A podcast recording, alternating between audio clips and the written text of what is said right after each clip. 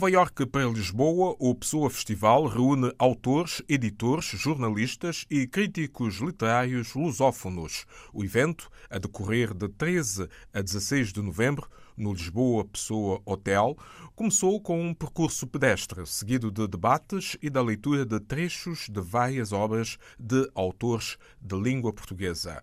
Mirna Queiroz é a responsável por este projeto, em prática, pela primeira vez na capital portuguesa e oriundo de Nova York. O festival nasceu em Nova York, na verdade, em torno de uma antologia bilíngue, que é o resultado de uma parceria entre a revista Pessoa e a revista norte-americana Words Without Borders. Durante alguns anos, essas duas revistas vêm trocando conteúdo. Surgiu um momento que nós tínhamos um conteúdo já muito potente, resolvemos transformá-lo em livro e lançá-lo em Nova York. Disso nasceu o festival porque o evento em Nova York acabou crescendo, ganhando caldo. E chamou a atenção aqui de Portugal por ter escritores portugueses também envolvidos. E daí surgiu o convite para que trouxéssemos uma vertente do festival para Lisboa. É assim, então, que Lisboa ganha é, um desdobramento do festival. Agora, Lisboa é a capital da, da lusofonia, a capital cultural da lusofonia, né? O trânsito é mais fácil entre é, escritores brasileiros, portugueses e africanos de língua portuguesa, uh, e nós conseguimos reunir então mais pessoas, uh, cerca de 30 uh, pessoas. O evento começou com um circuito literário pela cidade, pelas ruas, enfim, lugares de Pessoa, mas o evento não é uma homenagem ao Fernando Pessoa, não é um evento é, pessoano, sobre a obra de pessoa. Não. É, leva o nome pessoa, porque está atrelado à revista, essa sim, homenageia o poeta, mas é uma revista que faz uma cobertura da produção contemporânea da literatura de língua portuguesa. Uh, nessa edição, por exemplo, dessa antologia, uh, nós temos um texto do moçambicano Lucílio Manjate. E a ideia é aumentar. Eu também passei a viver, eu sou uma jornalista e editora luso-brasileira, uh, passei a viver novamente em Portugal desde janeiro, e a ideia é aumentar a presença de portugueses e de africanos na revista. Então, uh, se tudo der certo, na próxima edição do festival teremos mais portugueses e mais africanos. A ideia é dar paridade uh, aos escritores uh, desses países que formam a comunidade de língua portuguesa. Há possibilidade de uh, as capitais de língua portuguesa em África também vê no futuro a acolher esta iniciativa? Olha, isso seria fantástico, assim. Seria realmente a realização Mesmo um que seja de forma itinerante. Sim, eu acho que o ideal para um projeto que se pretende lusófono é realmente que ele seja itinerante, não é? Ele é, nem sempre reunir todos esses escritores ou em Lisboa, ou em Nova York, ou numa cidade brasileira e sim circular também com, com o festival uh, por capitais dos países de língua portuguesa, porque é, é importante fazer a mediação entre escritores e os públicos leitores desses diversos países. Né? Então seria realmente fantástico, uma ideia muito forte, muito bonita, mas depende de recursos, né? A revista Pessoa é uma publicação independente, é uma publicação que não conta com recursos públicos, nada. Então, por sorte, é, alguma, uh, algumas figuras e alguma iniciativa privada vai entendendo a importância desse festival e também ajuda a formar leitor para a literatura de língua portuguesa, que é uma literatura é, normalmente ignorada, e essas iniciativas vão nos ajudando, né? A revista conta muito com apoios, inclusive, institucionais. Teve o apoio da World Without Borders, é, nos Estados Unidos, da uh, Universidade de Colômbia, uh, em outras incursões nossas pelo mundo, nós sempre tivemos apoio de universidades, e dessa vez, o hotel que tem como projeto né, a difusão do patrimônio literário uh, em torno da figura do Pessoa, entendeu que esse era um projeto que daria visibilidade também para a proposta deles. E nos convidou para. e deu todas as condições para receber os autores. Né? Sem, essa, uh, sem esse apoio, seria impossível, né? porque uh, nós somos muito poucos.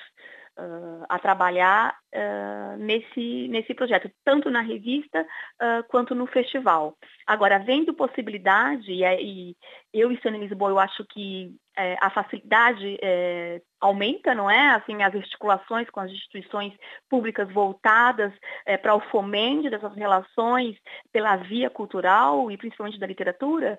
É, então, acho que eu estando aqui, conseguindo me articular, isso se torna mais possível do que do tempo em que eu estava é, no Brasil, consumida pela grandiosidade do país, não é? Para além de Lisboa, o Porto também faz parte desses planos? Não, é, é muito difícil fazer, fazer essa viagem, até porque também a agenda do, dos escritores não permite, não é? Todos trabalham e eles não poderiam ficar tanto tempo fora. Quer dizer, num mesmo evento, fica difícil viajar por cidades com os escritores. Uh, mas acho que a sua questão inicial ela é viável, sim. Levar um festival, mesmo que seja um festival modesto, de apenas quatro dias, uh, com 30 uh, pessoas, eu acho possível que isso seja realizado. Não precisa ser nas capitais eh, dos países de língua portuguesa. Eu acho que nós podemos eh, ir para outras cidades, porque a ideia é, é justamente é formar leitor, é alcançar públicos ainda nunca antes alcançados, né? Então faz todo sentido sairmos das rotas óbvias, né?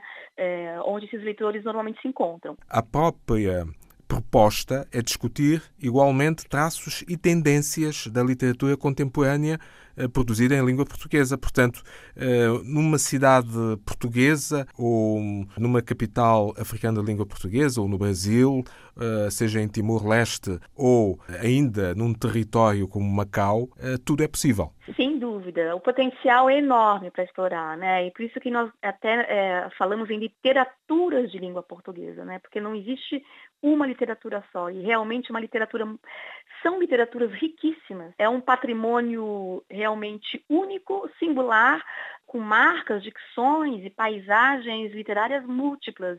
Isso seria interessante a dar a conhecer a todos é, da comunidade lusófona e também fora. Acho que gente, nossa literatura contemporânea dialoga com o que há de melhor na literatura uh, mundial, entendeu?